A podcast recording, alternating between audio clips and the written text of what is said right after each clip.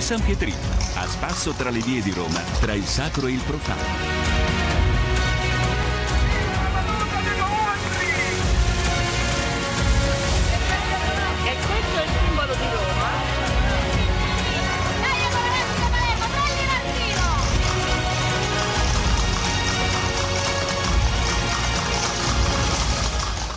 Bentrovati da Eliana Storri al nostro appuntamento con Roma. La scorsa settimana abbiamo iniziato a presentare il libro del giornalista e scrittore Stefano Caviglia, Guida inutile di Roma. Luoghi e storie dalla città di un tempo, edizioni Intramenia. È di nuovo con noi per proseguire il viaggio sulla Roma che non esiste più. Stefano, bentornato. Bentrovati. Allora Stefano, noi ci eravamo lasciati su Piazza Venezia e i balli sberleffo, diciamo così, dei poveri nei confronti delle feste sfarzose e ricche del palazzo prospicente, la piccola piazza, Piazza San Marco. Però la scorsa settimana avevi accennato, passeggiando per via del corso e ricordando le famose corse dei cavalli, avevi accennato ad un cambiamento avvenuto anche in Piazza Colonna, come del resto in tutte le parti di Roma. Ci vuoi riportare un momento Sì. a Piazza Colonna? Senz'altro, il corso era una strada molto stretta, come, abbiamo, come stavamo dicendo, perché serviva proprio al,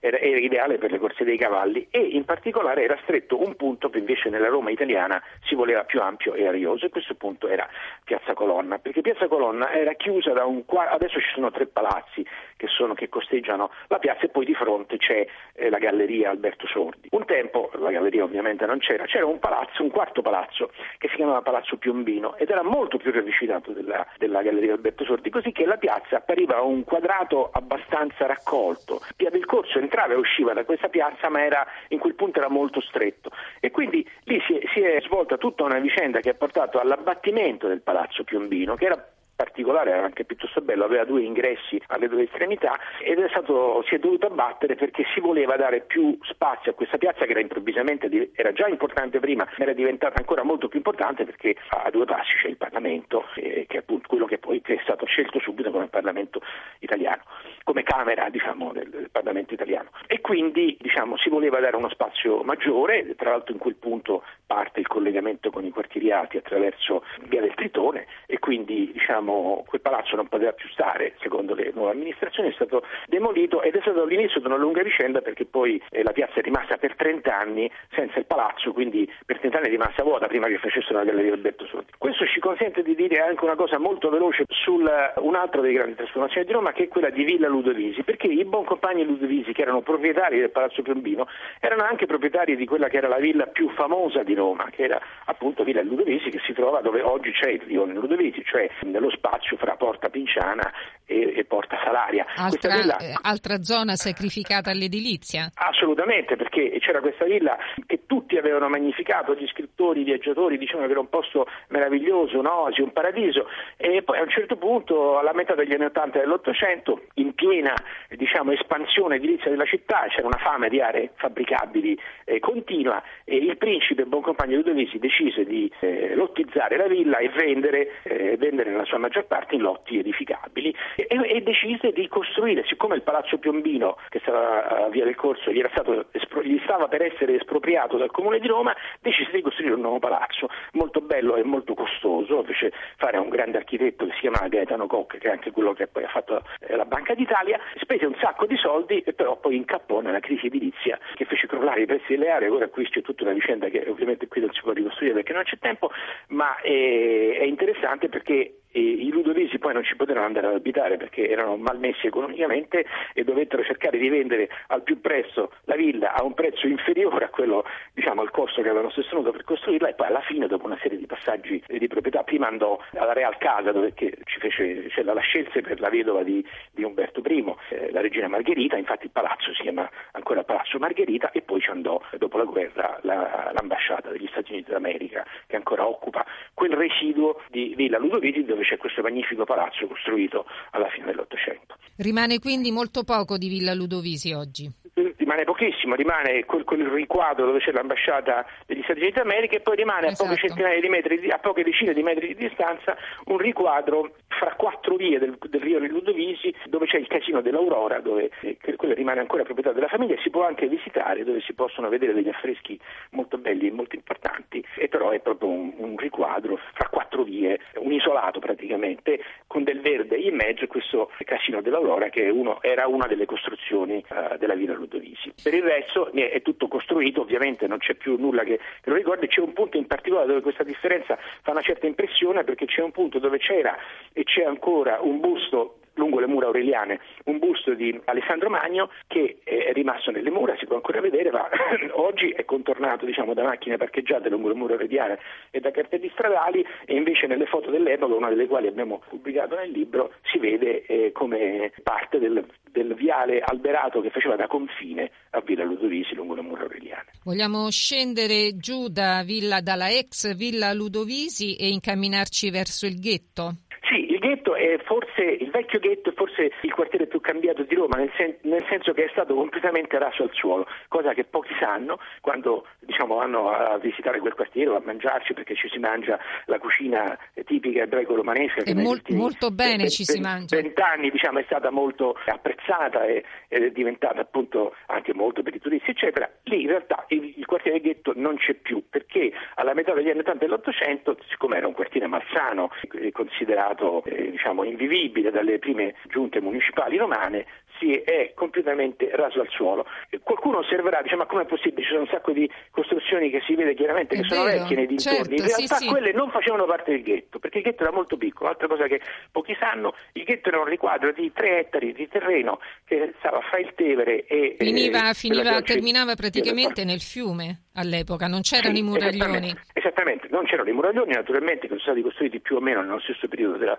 demolizione del ghetto e le case finivano sul greto del fiume, ma diciamo dalla parte opposta era piuttosto stretto perché finiva almeno una quindicina di metri prima del portico d'Ottavia. E diciamo, in lunghezza invece andava da, da, quello che è Ponte Quattro Capi, quello che porta all'isola Tiberina e dall'altra parte alla salita di Monte Cenci, cioè una piccola collinetta che, che sta fra il ghetto, eh, quello che si considera il quartiere del ghetto via Renola, che, quindi era uno spazio molto piccolo che semplicemente è stato raso al suolo tanto, tanto che i romani lo chiamavano, per un periodo l'hanno chiamato la mattonella perché era talmente liscio e spianato che faceva pensare a una mattonella. Nel, nel libro pubblichiamo la foto che io poi ho già usato una volta per un, un altro libro precedente proprio sulla Roma ebraica, in cui si vede il Tempio Maggiore di Roma, che è una costruzione che c'è ancora, che è stato costruito in quegli anni, cioè anche quello è moderno, è stato costruito nel 1904, che troneggia in uno spazio completamente vuoto, e che questo fa capire perché i romani chiamassero quella zona la mattonella, perché non c'era nulla. E poi quindi tutti gli edifici che ci sono ora sono stati costruiti successivamente. Come abbiamo fatto durante la scorsa puntata, voglio ricordare anche ora. Tu adesso hai citato le foto, questo libro è corredato di foto, di illustrazioni che arrivano da diversi archivi di Roma.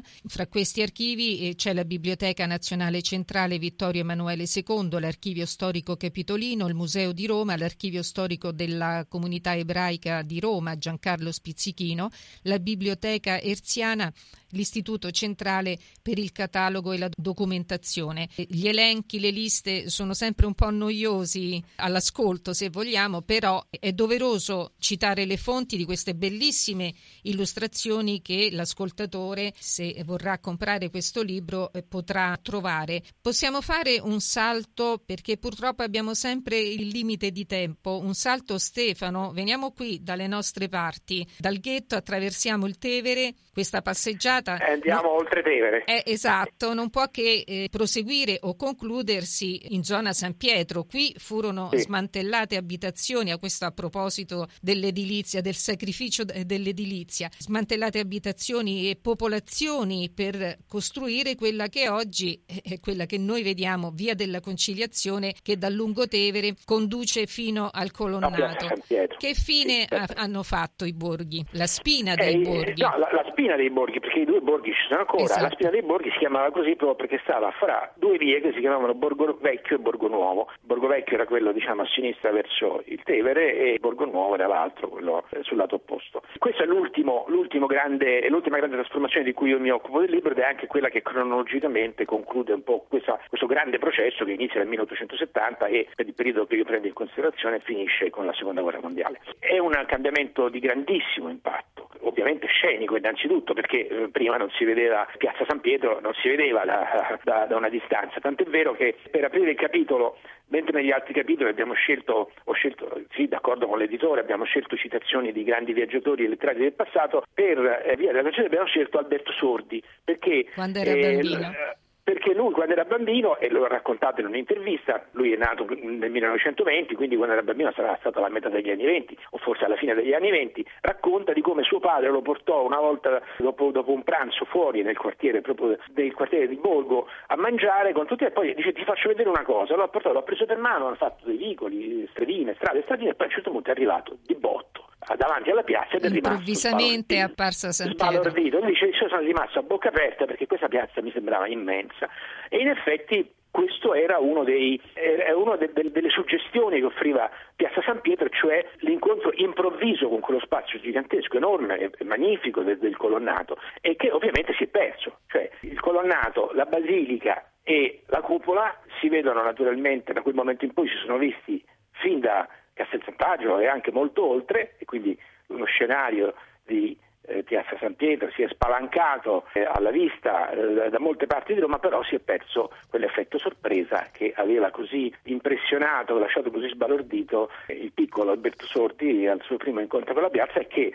produceva lo stesso effetto su chiunque si avvicinasse per la prima volta a Piazza San Pietro. Quindi c'è un cambiamento di questa parte di Roma straordinario, molto importante, molto profondo, che bisogna dire segue una serie di cambiamenti. Questo pure è un aspetto interessante perché fin dal Cinquecento più o meno si susseguono cambiamenti in quest'area della città che ha la sua caratteristica di essere sempre orientata ad accogliere i visitatori, i pellegrini che arrivano da ogni parte del mondo per arrivare nel cuore della cristianità e quindi è un'area che ha eh, molte particolarità rispetto al resto di Roma dove invece le vie e le piazze si sono trasformate nel corso dei secoli per le ragioni più disparate. E quindi ci siamo, ci siamo, persi questa spina dei borghi? Sì, ci siamo persi questa spina dei borghi nel momento in cui appunto eh, il regime fascista decide di lasciare nella memoria della città il concordato eh, di imprimere nella memoria della città eh, il ricordo della conciliazione fra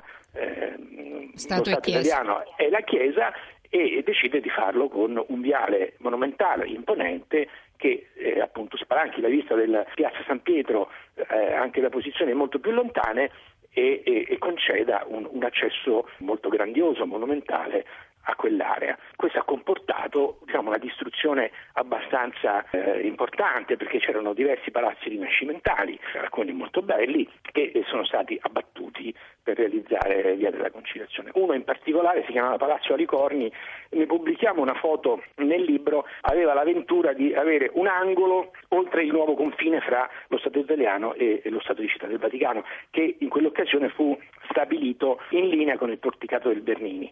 cioè in linea con la prosecuzione sì,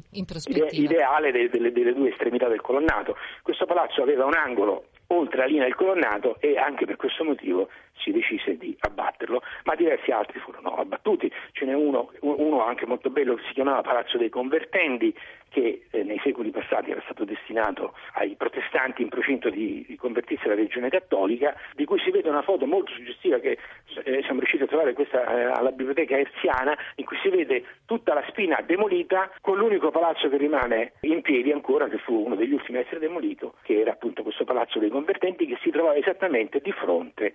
alla piazza San Pietro. Quindi questo è veramente dal punto di vista simbolico diciamo, fa un po' il paio con, con l'altro grande cambiamento che, eh, di, di, qualche anno precedente che è quello della eh, realizzazione di Via dell'Impero, allora si chiamava così, oggi si chiama Via dei Fori Imperiali, Via dell'Impero fra Piazza Venezia e il Colosseo che comportò anche lì molte demolizioni, la demolizione di un intero quartiere che il quartiere si chiamava il quartiere Alessandrino e addirittura lo sbancamento di una collina, la collina Velia che si trovava di fronte al Colosseo. Questi forse sono dal punto di vista simbolico due cambiamenti più significativi che nel periodo di cui, di cui stiamo parlando si sono verificati a Roma e, e entrambi hanno, cioè, ci sono diverse analogie fra le, due, fra le due vicende perché entrambi hanno seguito la logica di mostrare al mondo, se vogliamo dire così, due simboli importanti della città.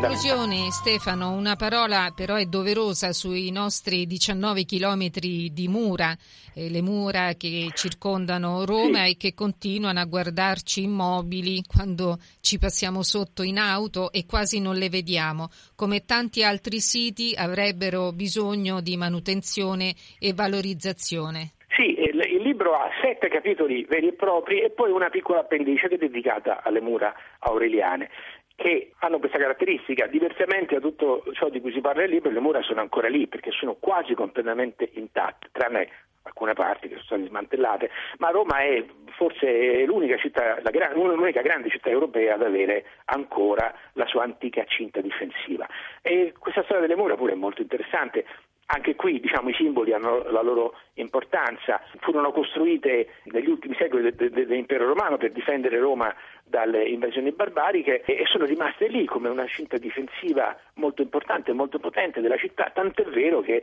nel 1870 quando le truppe italiane sono arrivate a Roma hanno dovuto aprirsi un varco a cannonate nelle mura, la famosa breccia di Porta Pia. Da lì comincia tutta una trasformazione ovviamente del modo in cui le mura sono percepite perché la città si espande mentre come abbiamo detto nella puntata scorsa un tempo c'era un'area di campagna che era interna alle mura, non solo quella parte viene subito subito edificata, ma viene edificato pure quello che c'era fuori, quindi le mura sono state un po' sommerse dall'espansione di Roma e a quel punto hanno perso la loro funzione anche dal punto di vista mentale, nel senso che nessuno, eh, oggi nessuno ci fa più caso quando entra o esce dalle mura perché non rappresentano più nessun confine. Tuttavia le mura hanno continuato ad avere una storia anche nella Roma italiana, c'è una vicenda molto interessante, molto se vogliamo anche divertente di una serie di artisti che hanno cominciato a occuparsi delle mura e hanno stabilito i loro studi artistici dentro le mura, perché le mura in alcuni punti sono persino sono abitabili, abitabili, sono state abitate e ci sono eh, diciamo, alcuni punti si possono anche visitare, ne vale la pena secondo me tra l'altro, e quindi ci è sembrato così che, che fosse opportuno concludere questa, questo lungo viaggio diciamo, nelle trasformazioni di Roma parlando proprio delle sue mura che meriterebbero effettivamente, come dicevi poc'anzi, di essere un po' valorizzate perché eh, se oggi non ce ne accorgiamo, quasi non ci accorgiamo della loro esistenza è anche perché non sono state poi molto manutenute, non sono valorizzate, non sono solo, solo in alcuni solo in un punto sono effettivamente accessibili, che è appunto a Porta San Sebastiano dove c'è il Museo delle Mura, ma ci sono molti altri, molti altri segmenti delle mura che potrebbero utilmente essere tornare, aperti, quantomeno tornare a nuova potrebbero vita. essere sottolineate con un'illuminazione notturna, insomma in qualche modo con delle passeggiate anche esterne, perché eh, sono davvero una memoria straordinaria di quella che è la storia di questa città. Allora, molto altro eh, ci sarebbe da dire su questo libro perché ad esempio abbiamo lasciato completamente fuori il Tevere e le sue esondazioni nei secoli e la costruzione dei muragliori, ma non abbiamo veramente più tempo, quindi io consiglio agli ascoltatori di acquistare questo libro Guida inutile di Roma, luoghi e storie dalla città di un tempo, edizioni intramenia, ricordando che troveranno anche delle suggestive fotografie e illustrazioni io ringrazio lo scrittore e giornalista Stefano Caviglia per averci fatto da guida. Stefano, grazie. Grazie a voi, grazie molto a voi. Do appuntamento eh, agli ascoltatori a martedì prossimo. Grazie per aver seguito il San Pietrino. Da Eliana Astorri, un buon proseguimento di ascolto.